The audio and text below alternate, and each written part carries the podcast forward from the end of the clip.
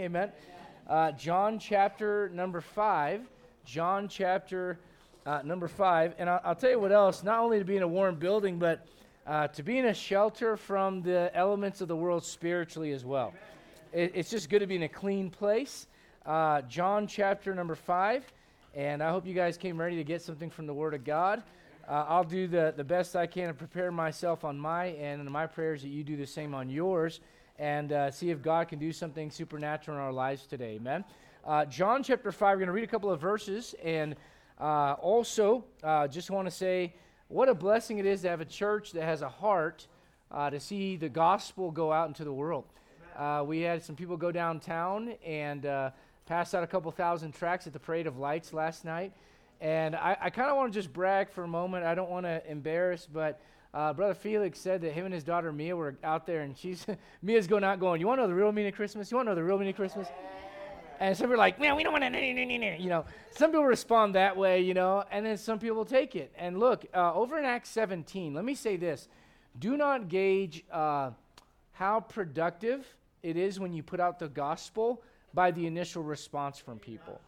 Uh, some of those people that will scorn will someday look back on that. I'll, I'll tell you for, real quickly before we get into John. Uh, my wife, Lacey, before she was saved, she was invited uh, as a teenager by some, uh, by some friends to go to a Nine Inch Nails concert. Any people of the 90s know what I'm talking about? Nine, okay, all right. She went to that, and there were people passing out gospel tracts there, and they said the real Nine Inch Nails, talking about the nails that went into Jesus Christ. Wow. Now, you know what all her friends did? They threw the tracks down. So, you know what she did? She threw it down. she was lost. And, but you know, the moment she got saved, she, that, that memory came back like a flood. She said, The Lord was trying to reach me when I didn't even realize He was there. So when you go out to give out the gospel, don't be, uh, don't let it bother you that not everyone uh, welcomes it. Uh, do remember, I, I, know we'll go to John 5. Go, keep your hand there. Go to Acts 17 real quickly. I just want to encourage you guys that are uh, going out and putting out the gospel seed. And at this time of year, especially, you'll have uh, some people that appreciate it, uh, you'll have some people that don't. Uh, you'll, you'll have some people that will come to church, you'll have some people that will curse you. You just never know. Uh, but look at Acts chapter 17. Acts chapter 17. And look, if you would, at oh, let's see here. Uh, verse 32. Verse 32. And when they heard the resurrection of the dead, what did some people do? Some mocked. All right? And look at what others did. We will hear thee again of this matter. Now, the Bible never says that those people that said we want to hear about you, uh, hear from you again, ever got that second chance. We don't know. But the point is this the point is when you go out as a believer and you give out the gospel of Jesus Christ to, to, to those around you, you're not responsible for their response. You're responsible to do to speak the truth in love and sow the gospel seed and let the Holy Spirit of God work on them. All right. So I just want to say thanks to those that went downtown last night. Uh, and uh, I know that was a real blessing for them, and uh, they came back excited, and uh, it's a blessing to see that. So uh, go to John chapter 5, John chapter 5, and I want to continue to encourage you at this time of year to keep sowing gospel seed. Uh, uh, it's a great time to do it because you, it's kind of a natural opportunity. Uh, people talking about Christmas and all that. So, John chapter 5, and I'm going to read a couple verses here. Uh, let's start in verse. There's nothing more welcoming to church than this guy right here. Like, welcome to New Heights Baptist Church, you know? Um, so, that, that is not the face of our church. I want to make that very clear. I want the face of our church to be like, I don't know, Miss Cindy. That would be a good face of our church. You know, Brother Sean, the the, uh, the Bible believers Energizer bunny, you know, and, you know, and uh, uh, you know, Brother Craig with his dad jokes. That's the face of our church, right? Uh, having said that, you need to understand this. Understand this. Um, most people, when they talk about Pharisees, they're talking about Pharisees in other people. Uh, in, in other words, that person's a Pharisee, that person's a Pharisee. And you got to be careful with that because by calling them a Pharisee, if you're not careful, you become one. Uh, and so I'm not saying not to have judgment. The Bible says you are to judge righteous judgment uh, according to what Jesus Christ says in this very book, in the book of John. All right? So you are to judge righteously. The Bible says in 1 Corinthians, He which is spiritual judgeth all things. This mantra of modern day Christianity that you can't judge anything, that's not biblical. All right, for, for someone to get up, look, it's it's uh, it's just kind of what's going on in society right now. For someone to get up as a man and say, "Well, I think I'm a woman," or vice versa, you should have enough common sense and enough Bible to say, "No, that's not right." You don't have to go to a protest. You don't have to get in someone's face. You don't have to be stupid about it. But you can say, biblically, that is not right. It's called righteous judgment. That does not mean that you think you are better than that person because you're not confused about your gender. Does it make sense? But it does mean you have enough clarity to say, no, this is right and this is wrong. Why? That's why God gave you that book. If you just are, listen, without that, you're just left to yourself trying to figure out what's right and what's wrong. That's not where you belong as a believer. That's where the world is at, all right? Now, having said that, one of the problems is this. Once you get Bible, if you're not careful, what you think your job is, is to play the Holy Spirit of God in the lives of other people.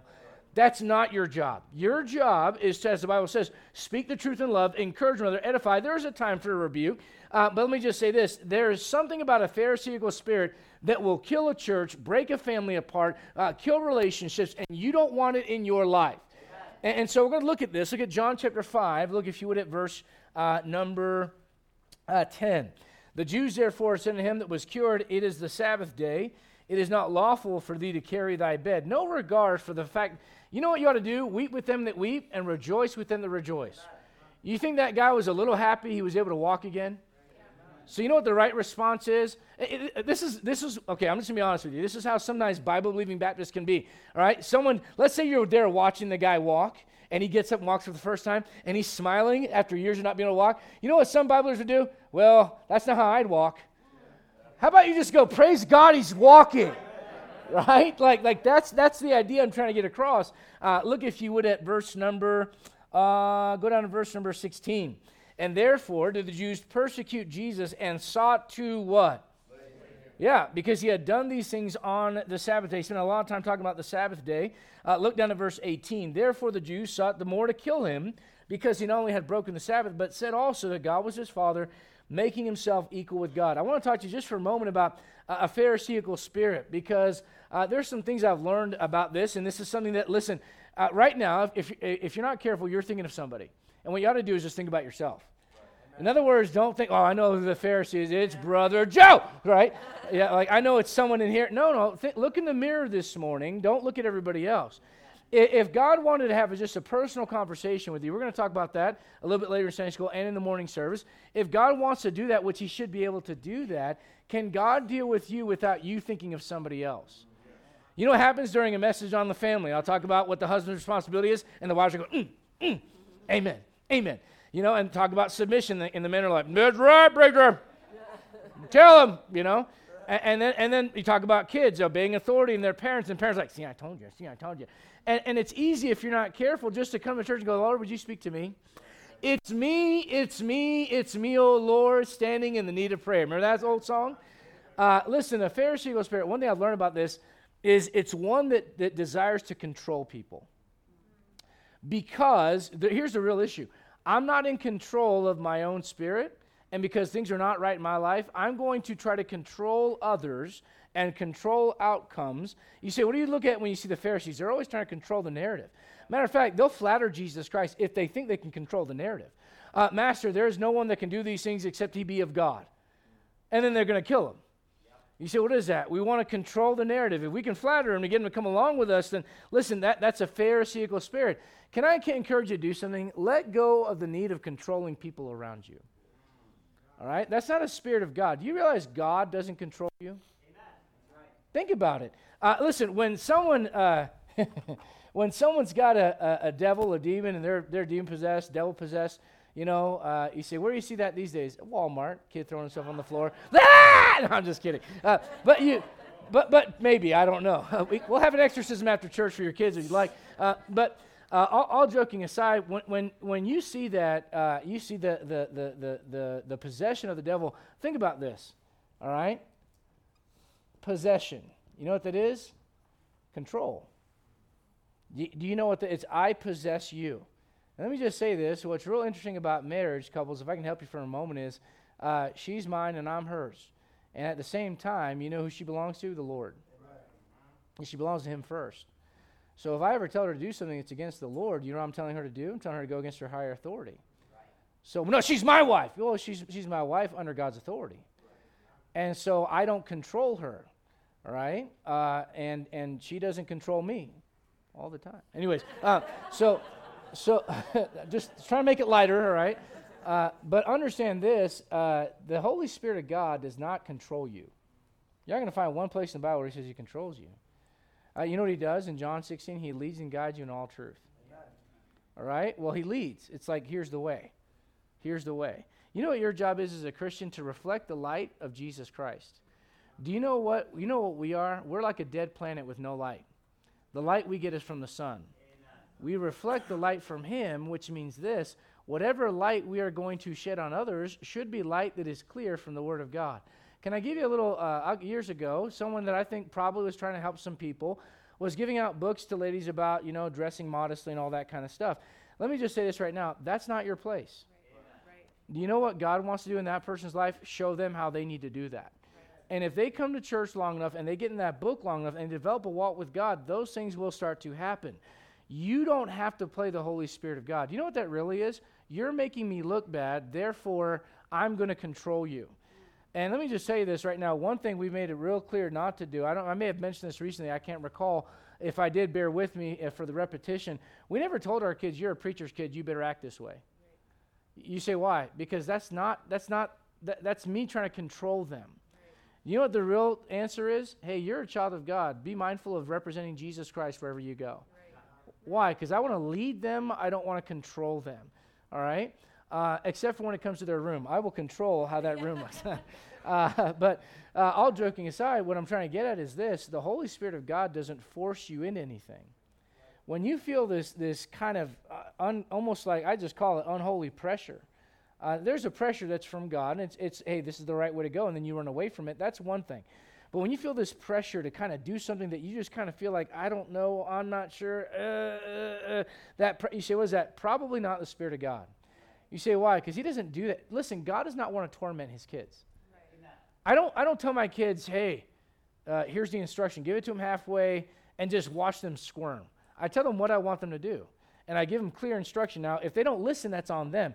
If you don't listen to the clear instruction that God put in that book, that's on you. All right? But but having said that, he does not control you. He leads and guides you. You know what you know what a controlling spirit is? It's a spirit that's not of God. All right? You say what is that? That's a pharisaical spirit. Uh, I'll give you another one, a critical spirit. Just always finding something wrong with things. Always nagging always making a sharp joke about something, you know, always kind of picking at, you know, someone does something, they could have done it better, so make a joke about it. Well, I was just laughing, I was just kidding. Yeah, but that hurt that person. Right. You say, well, that's a critical spirit. You need to watch that in you. That's not of God. Do you realize God does not walk around reminding you who you once were? You know what God does? He reminds you who you are in Jesus Christ.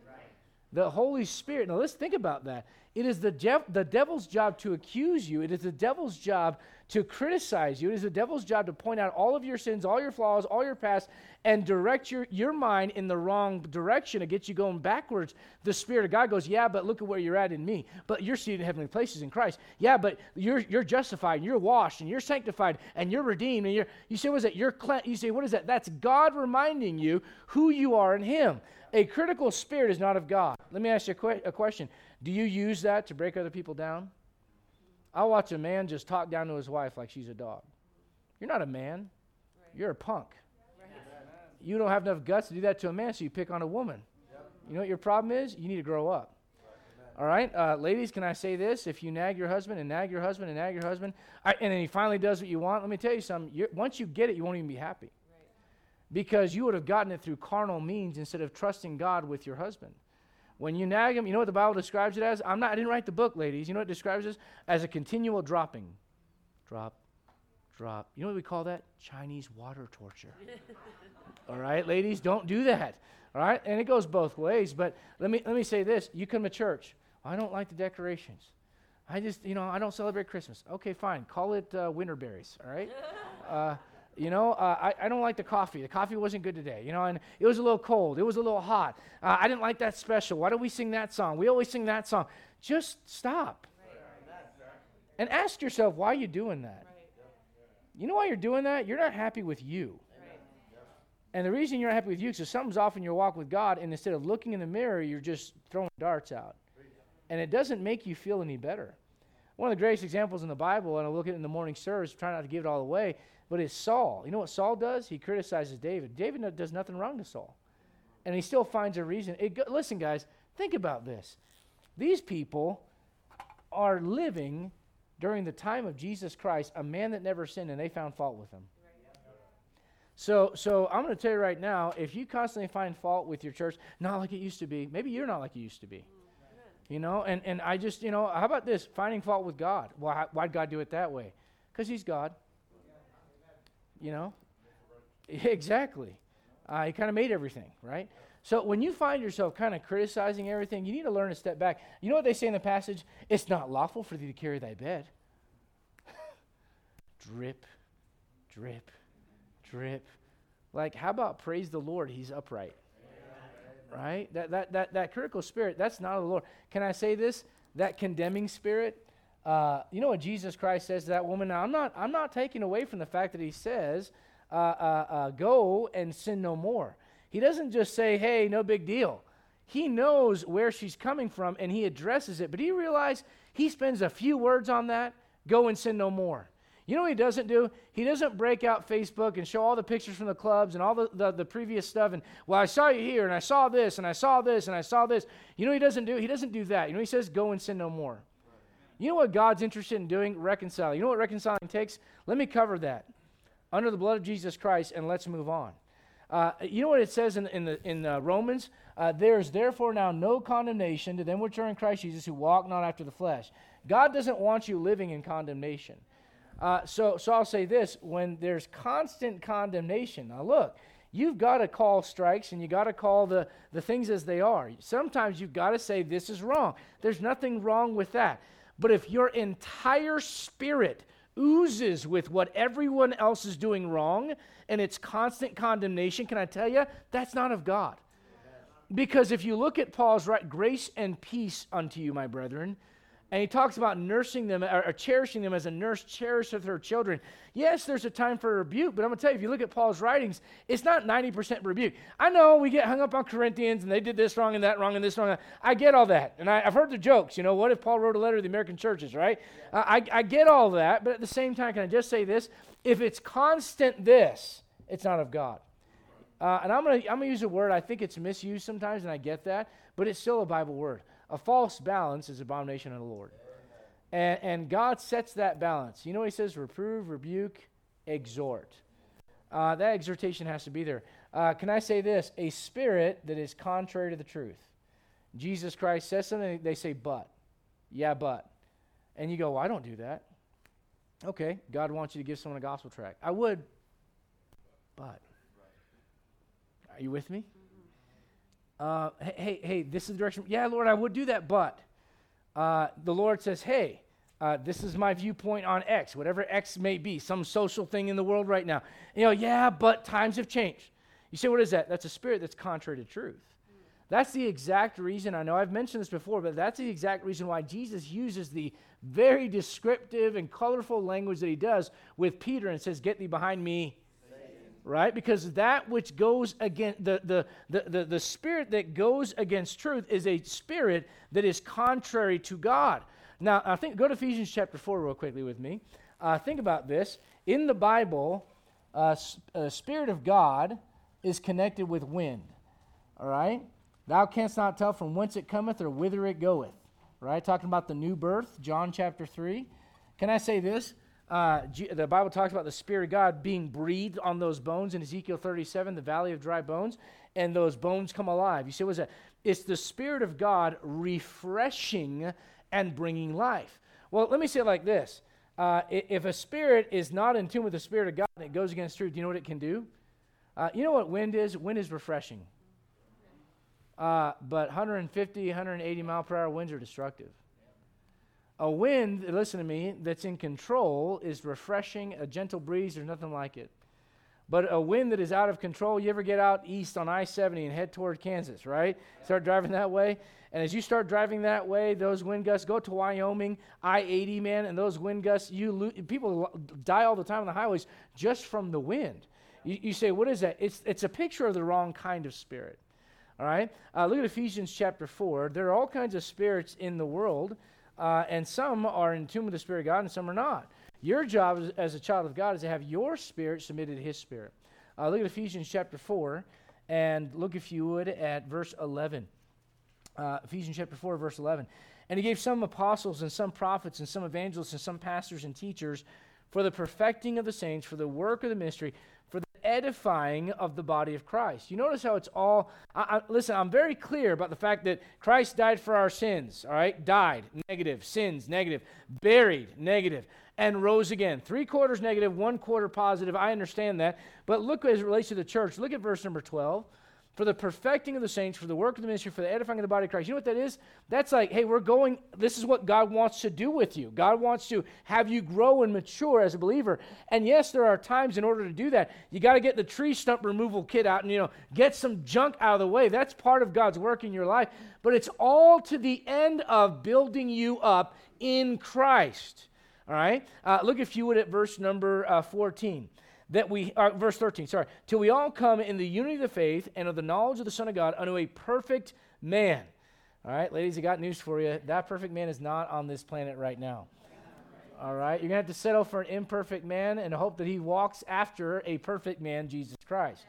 But what the Lord is trying to do in your life, men and women alike in this room, is to build you up and make you more like Jesus Christ until the day he calls us home and we are fashioned in his image eternally, forever, and perfectly. Look down, if you would, at verse number 14. That we henceforth be no more children, watch this, tossed to and fro and carried about with every what? Wind of doctrine. All right, so, so spirits in the Bible are likened to wind. All right, the, the question is when you walk in a room, are you a gentle breeze? Are you refreshing? Or do people go, oh, here comes the criticism? Oh, here comes the comment. Right? Come on, let's be honest. We've all been there where someone walks in the room and is like, ah, here we go. Can, can I? And you're, some of you are like, yep, I know that guy. All right, don't be that guy. When you walk in a room, people should just go, praise the Lord, they're here. All right, now, now the Pharisees, you know what they do? They, uh, they have separation, but they do it to show themselves being better than others. And you need separation and you need standards. You need those in your life. You need places where you go, I will not. I will not. Not because God says that I, I you know, thou must. Someone came to me and said, Does it, there a verse in the Bible that says I can't do this exact thing? And it's like, no. Can I give you another one? The Bible doesn't say, the Bible does not say, Thou shalt not smoke crack. Okay? Uh, thou shalt not smoke a doobie. It's not in there.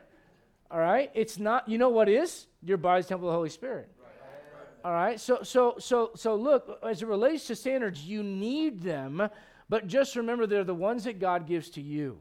All right. Can I give you this as well? They use their position to exalt themselves. Uh, it's kind of like I don't matter. Can, I, can I say this right now? You matter because you're a child of God. Amen. You don't matter because of your position in the church.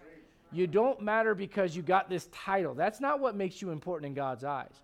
And when you feel the need to have that, can I just encourage you and, and, and try to move you in the right in a different direction? That's not of the Lord. The Lord doesn't pressure you into that. That's the devil. You know what the Lord does? He'll open up doors, and but all along the way, He'll confirm that you listen. The value you have is not in you; it's in your position in Christ. So whether you ever get a position in a church or at work or whatever else, what makes you important or valuable in God's eyes is Christ in you, the hope of glory. A lot of times Christians get that backwards, and I, and I appreciate our young men here. They've been real good about taking direction and counsel on that because uh, I see a lot of young men, especially when they go into the ministry, feel like if I'm not doing something right away, there's a time, listen, trust me, you'll get to a place where you go, I don't want anything more to do, all right? Uh, and, and, and right now, you need to do is just continue to grow in Christ. Get in that book, develop a walk with God. The time comes when the Lord says, All right, you're up. And when that time comes, you'll know it. But in the meantime, don't force something. Don't, don't make something happen where it's not meant to be. In other words, look, Luke 14, I'm not going to have you go there. He talks about the Pharisees, how they desire to have the upper rooms. Why? Because this makes me look important. Well, let me just tell you right now the only, only upper room that matters is the one that the Lord's in. And one time he brought the disciples into an upper room when they were running, you know, after the resurrection. He shows up right in the midst. That's a good room to be in. But you know why? You know why it's a good room to be in? Because he's there, not because it gets you attention. The, the, Pharisees they had this thing backwards. They wanted the praise of men, and the Lord says, "Look, you can get it one of two ways. You either get the praise of men or you get the praise of God. You're not going to get both." Uh, a Pharisaical spirit works that way. Can I say this? A Pharisaical spirit, look at Luke chapter 20, is always watching other people and always kind of getting involved where it doesn't need to be. Uh, look at Luke chapter number 20. Luke chapter 20. There's a time, there's a time for safety reasons and things like that to, to look out one for another and, and point out things that may be a problem. Uh, but can I say this, and I mean this sincerely, the reality is this uh, you don't want to spend your entire life looking outward. Sometimes you need to spend some time looking inward. And, uh, and look at Luke chapter 20. Look, if you would, at verse number 19. And the chief priests and the scribes, the same hour, sought to lay hands on him. And they feared the people, for they perceived that he had spoken this parable against them. And they watched him and sent forth spies, which should feign themselves just men, that they might take hold of his words, that so they might deliver him under the power and authority of the governor. Now, I'm gonna I'm gonna I'm gonna translate this into 2023. Um, um, I have no idea if this applies to anyone in the room. So before I say it, I gotta say that. Everyone's kind of getting tense. Don't be the person that snoops online through social accounts and follows everyone. Doesn't allow anyone to follow them because you. I, I don't really want to be on social. Yeah, but you're looking at everyone else's stuff, and you're snooping on people. It got weird real fast. Yeah. Don't be a snoop. Don't don't do that. You say, well, you got to have better things to do with your time. And and and you know, I don't have social. I don't I don't have an account. You mean you don't have an account where people can follow you? I know some people. I know some Christians that have done that. Listen, that's the. I don't want to be that guy. You seriously think I want to snoop on my congregation? You and I want to think about all you guys? They're perfect little angels, and I don't want anyone telling me any different. All right. I, would rather just pray for you and, and let the Lord do. I don't want to be the Holy Spirit in your life. I, am going to do a terrible job of that. You have one, and he's perfect. I'm not him.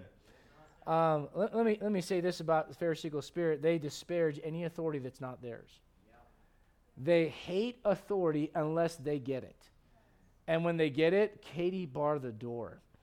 I, I'll say this and I'll say it again. I've said this before. The worst leaders are people that cannot follow authority. And you'll have all kinds of examples throughout history. Hitler's one of the best ones. That guy was a rebel the whole way through. Uh, didn't last much in the, in the regular Wehrmacht. I mean, he got thrown into jail for being a, a, a, seditionist and all that kind of stuff. And then when that guy got to power, you know what he did? He crushed all of his enemies, crushed everything in his, in, his, in his path. You say, what is that? That's someone that never was under authority, so they don't understand what it's like to serve. When you understand what it's like to serve and you get into authority, you actually care for those that are serving. All right? Uh, so this is a Pharisee spirit we're talking about. Uh, how about this? They're, they're more focused on outward methods than inward motives. You know what God cares about? Your heart. And let me tell you something. Sometimes baby Christians, uh, Olivia, you know what she does? Everywhere she goes, she makes a mess. In her car seat right now is like a half a tub of those puffy things that you, you know, the kids eat, babies eat. And you know what she did? It was so funny. Yesterday, my wife did something very daring. She gave me the baby my two boys, and I got the more boys, and no one died. Praise the Lord. but while we're driving somewhere, Preston goes, Oh my goodness, she ate all the puffs. I'm like, That's amazing. I, I, I bought it. I'm like, That's, am-. and then, then later on, I'm getting her in her car, so I'm like, What's all that crunch and smush noise? Puffs everywhere. You know what that kid does? Uh, she'll, she'll make a mess, doesn't matter where it is. We put her on, went to our company Christmas party, brought the baby with us, put her in the corner, mess there. You, you know, you just say it this way young believers Listen, young believers, you know what they do sometimes? They make messes. You know what our job is to do? Oh, oh, that's so cute. Let's just pick that up. That's okay. you know your job's not to do, what's wrong with you? I'll tell you what's wrong with them, they're a baby. I could not, if I were to yell at Olivia, like, why are you always making a mess? She'd be like, what's wrong with you? You know who the real person that would have a problem at that point? Not the baby, it's me. You know what Pharisees do? Uh, Pharisees are constantly, constantly more focused on the outward method than they are really what's going on in here. Let me just tell you, as a believer, if any of that exists in your heart, you know what you ought to do today? I know it's Sunday school, but uh, maybe even before uh, we start morning service, say, Lord, would you help me? Yep. Lord, I don't want to be that way. Lord, I want my heart to be clean. I don't want to follow that kind of spirit. It's not right. Look at John chapter 5. John chapter 5. And, I want to point out to you that what you need this morning is a personal encounter with the Lord. A personal encounter with the Lord. Uh, look, if you would, at verse number 12. I, I love the fact that God is personal. And, and he's, he, yes, he cares about the, the corporate and the group, but he'll always take his disciples aside and break down the parable for them. You say, what is that? That's God's uh, desire to work with individuals. All right, uh, look at John chapter 5. Think about this God calls a nation out of Egypt. You know who he spends most of his time with during that time? Moses. One man, an individual. Why? Because there's no way that nation has a shot if God's not spending time with someone that's going to be leading them. God cares about you having a personal encounter with Him this morning. Church should not be a business transaction. It should be, it should be relational, not transactional. It, it shouldn't just be check the box, came to church, did my thing, and then I'm out. Uh, that, that's kind of what's one of the reasons why, I, listen, uh, if we get to a place where we can't fit everybody in here, someone said, Can you do two services? I said, Yeah, except for here's the problem. I can't preach the same message twice. I had guys tell me, No, you can do it. I'm like, No, I can't. I can't do it. Now, maybe some of you go, I could. Praise the Lord. When you start a church, all right? I, I just can't do it. You say, Why? Because I will expel all of my blood, sweat, and tears into the first one. And the second one, I'll get up and say, You need to go back and watch the first one. all right? Uh, but but that said, listen. When it when it comes to uh, your walk with God, I want you to understand, you, you need a. Per, it shouldn't just be about the group. It shouldn't just be, well, I came and I did it and there it is. No, no. I want to hear from God today. Look at John chapter five. Look if you would at verse number twelve. Then asked they him, What man is that which he take up thy bed and walk? And he that was healed, verse thirteen. Let's be honest. When you first get saved, you don't know a whole lot about the Bible. Listen, when I got saved, if someone said is Jesus Christ God in the flesh? I'd be like, well, if the Bible says so, I guess. I wouldn't be able to defend it. If someone had asked me, once you're saved, are you saved forever? I would say, I hope so. You know what? I didn't know all that. I didn't understand all that. If someone came to me and said, Can you rightly divide the scriptures? I'd say, No. Salvation is so simple, guys. I'm a sinner. I deserve to pay for those sins in a place called hell the lake of fire. Jesus Christ loved me enough as God in the flesh to step in my place and to lay down his life and by, by giving by living a sinless life and giving a sinless sacrifice to God, he satisfies the wrath of God on my behalf. And I say by faith, I'll take it. And when I say I'll take it, thank God he takes me. It's simple, all right? Now listen, I didn't know a whole lot about Jesus Christ like I do now. Uh, look, this man got healed, and this guy didn't even know who it was that healed him. Look what it says in verse 13. And he that was healed wist not who it was. He didn't know who Jesus actually was. He could point to him and say, That's the guy, but he didn't know who he was. Uh, didn't even know him necessarily by name, for Jesus had uh, conveyed himself away, a multitude being in that place. Afterward, now watch this. Jesus took time. Yep. He took time. Um, I think one of the greatest things we have to get a hold of, church, is when people get saved, we ought to seek them out after they get saved. Uh, let me let me say it to you like this, gentlemen. Can I give you a piece of marital advice? Date her after you have her. okay, all right. All right. Uh, d- date her after you're married. If the only pursuit is before marriage, you're going to have problems. You understand what I'm saying? I, oh gosh, what is going on right now? You guys are so quiet. I need an amen from you ladies a little louder. Amen. All right. So, all right. So it, it's good. You understand what I'm saying, though? In response, in regards to the Christian life, when someone gets saved, we shouldn't just be like, "Praise the Lord, they got saved." There should be some pursuit. Hey, how you doing? You, did you start reading the Gospel, John? Hey, you have any questions? How can we help you? What's going on? You see, what's that? That's what the Lord did. Look at verse number uh, 14. Afterward, Jesus findeth him in the temple, and said unto him, Behold, thou art made whole. Sin no more, lest a worse thing come unto thee. Now, you see, was that's a personal encounter with the Lord. Uh, he didn't know who it was, but Jesus found him after the fact, and the Bible says he was made whole. You, you, you need to hear from the Lord this morning. With everything else that's chaotic in the world and whatever problems you might have, you need to hear the Lord say, You've been made whole through Jesus Christ. Everything you need is in Christ. And you need to hear that from him this morning. He says, Thou art made whole. Go and sin, sin no more. He, he, now, listen, I went through this before.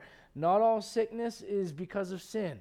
In this case, it was, and the Lord told him it was, and he said, You need to address that, and he did. Uh, but look at verse 15. Can I, can I show you something? Verse 15 The man departed and told the Jews that it was Jesus which had made him whole. Now, let me ask you a question. How much Bible knowledge in verse 15 does this man have? Not a whole lot. I'll tell you that. You know this man knew? That's the guy that saved me. Uh, and right away, let me tell you, whenever you're saved, and you know what the danger is after you've been saved for a while? You complicate it. And you make it more challenging than it needs to be. Your coworkers need to know that you're a Christian, They need to know that Jesus Christ saved you. And they need to be able to say, like, that guy knows what he believes. That guy is a Christian. That guy follows Jesus Christ. This man, listen, he had a personal encounter with the Lord. You know what you got to do today? Get a personal encounter with God and then go out and tell somebody. It's, it's a biblical pattern. Uh, and, and let me just say this I believe that that personal encounter, if you, I know I talked about this, if those that were here, uh, our, our, Thanksgiving pie and praise night that we had a couple weeks ago, talked about Luke 17 with those, those 10 men that went and then one came back, and the Lord says, Where are the nine? Remember that? And, and, and, you know what I think? I think that was the difference maker. That one got to hear, Thou art made whole. I think he never woke up and doubted he was healed ever again. You say, Why? Because he heard that from the Lord. He had a personal encounter with him. All right? Let me just say this this morning. You need that. Uh, Sunday school and church should not just be an assimilation of facts. It should be an assimilation of facts to say, Lord, what wilt thou have me to do? Look at Acts chapter 9. Acts chapter 9. You see, what happens when Paul gets saved? Well, when Paul gets saved, it's a real personal interaction. Uh, and, and, and, I just have this on my mind because I, I, just, over and over and over in the scripture, you see how, how personal God is. Uh, what doest thou here, Elijah? Talking to Elijah one on one. The nation is, is literally going to hell. Uh, Israel as a nation is going to hell in the, in the passage, and they're walking away from God, they're worshiping Baal, and God takes time with one man uh, God wants to reach the, the people of Nineveh, and he sends Jonah. And uh, you know, Jonah gets all kinds of conflicted and all kinds of messed up. And uh, you know what? you know, God says, "Doest thou well to be angry, Jonah?" You see, you see, what is that? It's a personal conversation. You ever get angry and the Holy Spirit goes, "So what you upset about?" You ought to, you experience that. That's good. I, have been in a place where I get real flustered about something because it's not going my way, and the Holy Spirit's just like, "So, what's going on, son?" nah, you know. Uh, it's a personal encounter with God. Look at Acts chapter number 9. Acts chapter 9. And uh, look, if you would, at verse uh, number 4. And he fell to the earth. This is Paul before he saved, and heard a voice saying unto him, Saul, Saul, why per- persecutest thou? What's next word? You see, the conversations you ought to have with the Lord should be personal ones. It's not just about the church and about my testimony in public, it's about me and God. Uh, look, if you would, at uh, and I'll tell you right now. I think that's if I could if I could summarize where, in my humble opinion, it may not be worth much, where fundamental uh, independent fundamental Baptists in the 70s and 80s, uh, where all that kind of stuff went askew, it was it became about people and and the movement and and and, and the machine instead of being your personal walk with God. And you can't let, you can't let go of that. Look, if you would, at verse uh, number uh, 7. And the men which journeyed with him stood speechless, hearing a voice, but seeing no man. You know what Paul did? You know what Saul heard, though? He heard exact words. And he saw who he was talking to. You say, why? Because God wants to deal with you personally. And not everybody around you is going to get it. And they don't need to get it. You don't need everyone else's approval. You just need God's. Uh, look, if you would, at uh, verse number 8. And Saul arose from the earth. When his eyes were open, he saw no man. But they led him by the hand I'm sorry, look back at verse number 6. Uh, we'll get to verse 8. And he, trembling and astonished, said, Lord, here's the question What wilt thou have me to do?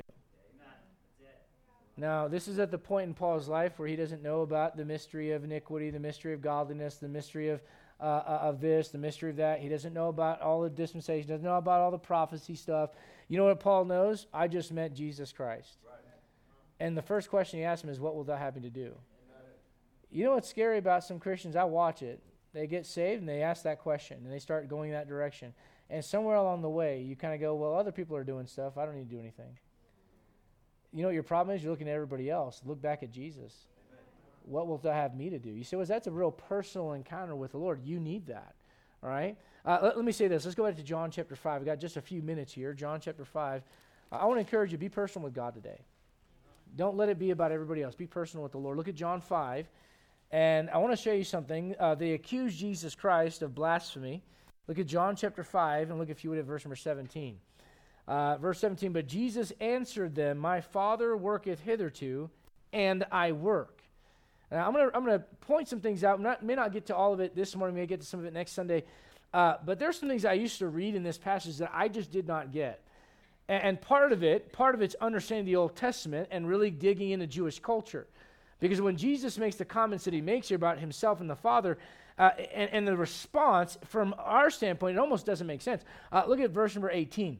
Therefore, the Jews sought the more to kill him because he not only had broken the Sabbath, but said also that God was his father. Watch the next phrase making himself what? Now, I would not read, I would naturally, when I read that he says, uh, uh, he talks about his father, and he says that he's the son, I don't automatically go, well, that makes him equal with God. Right away, they got it. Right away, they got it. We're going to look at why that is, but let me just give you this. If Jesus Christ was not who he said he was, they should have stoned him. When people say, and this is kind of the modern mantra, we go to college campuses and preach the gospel there, they'll go, well, I believe Jesus was a good man. Okay, well, why do you believe that? Because you know he lo- you know love your neighbor or whatever, and okay, you know, kumbaya, my Lord. Kum-. That that part of Jesus that they, that they know. The the other parts that they're not probably as, as fond of, right? Uh, uh, you know, when he says things like "Ye are of your father the devil, and lust your father you will do." Probably not a fan of that. That's the entirety of Jesus, though, right? And, and so they'll go, "Well, I believe he's a good man." Listen, if he's not who he said he was, he's not a good man. That's right. He's a con man. Right. Yep. He's a liar. He's a faker. All right? Uh, so, so if he wasn't who he said he was, they should have stoned him. All right? So, so if, if, if, when looking at, at the law, if Jesus did not line up, then he would have been the blasphemer. He should have been stoned. Uh, let me just give you this. Look at uh, Matthew 26. Uh, here's the thing they would say things like this He made himself God. If he made himself God, then yeah, we stone him. But if he's God because the Father says so and he's in unison with the Father, then guess what? There's no stoning you better submit to him. uh, you don't pick up a stone, you ask for mercy in that case. Uh, look at John 26 and look if you would have. Now, look, I, am going to give this to you. I know some of you have this down very well, but I, I want to make sure we got a wide variety of spiritual age groups in the room. I want to make sure when someone comes to you and says Jesus Christ is a prophet, but he's not God, that you have an answer for them from your Bible. All right? Uh, look at Matthew 26 and look if you would at verse number 65.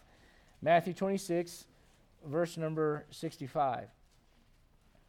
Then the high priest rent his clothes, saying, He has spoken blasphemy.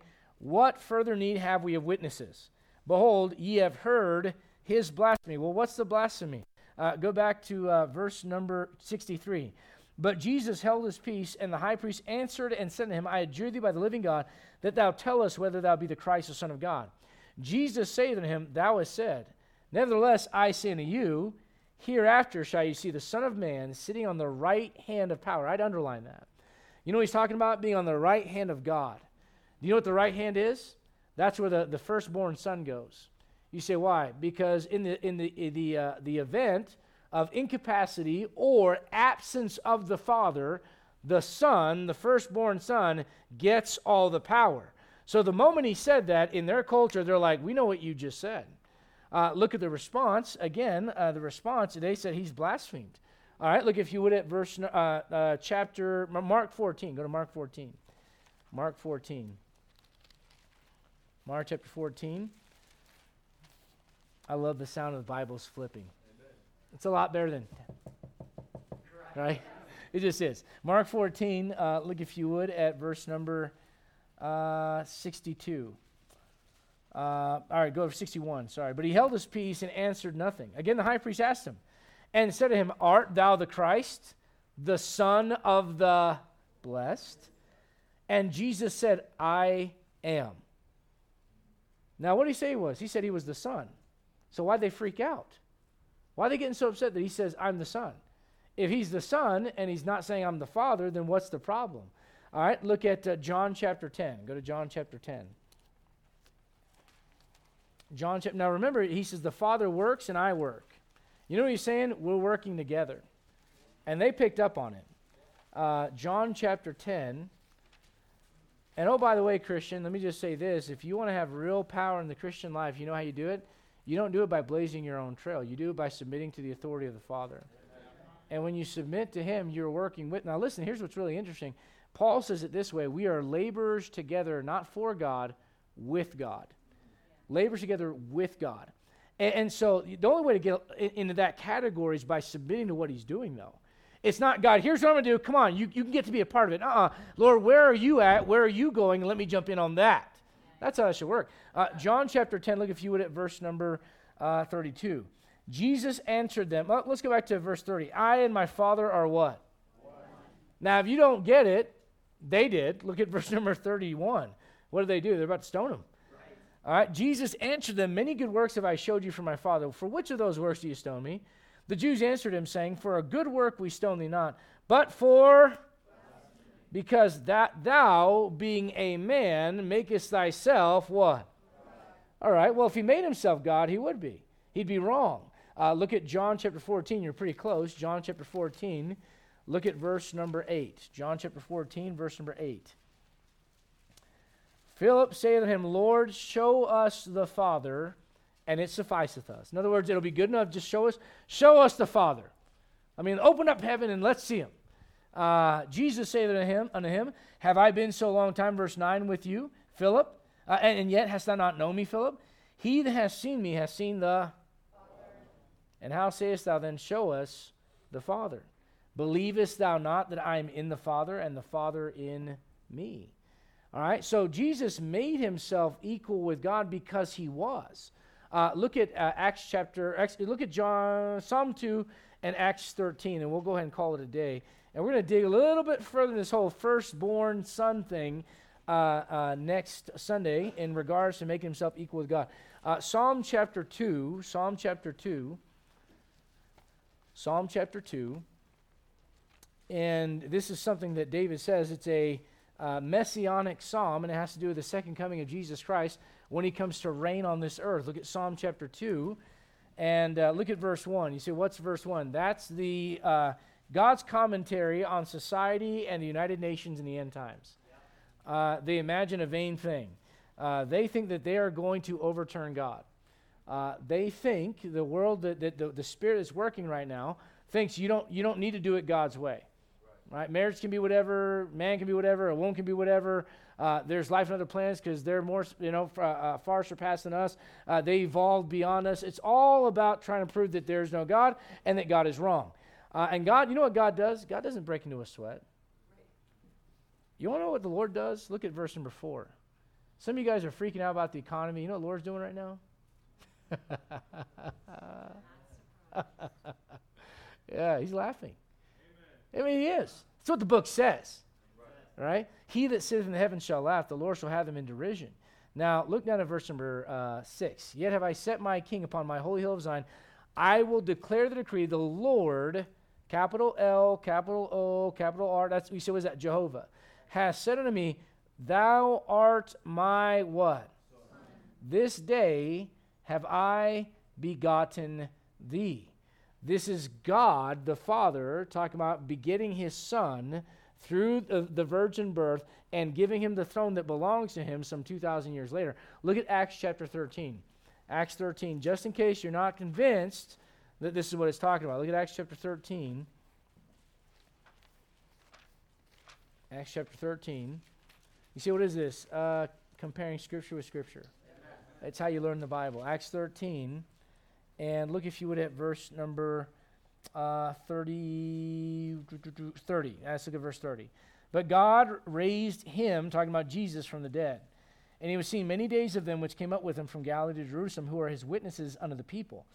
And we declare unto you glad tidings how that the promise which were made unto the fathers, Abraham, Isaac, and Jacob, God hath fulfilled the same unto us, their children, in that he hath raised up Jesus again, as it is also written in the what? You know what's really interesting?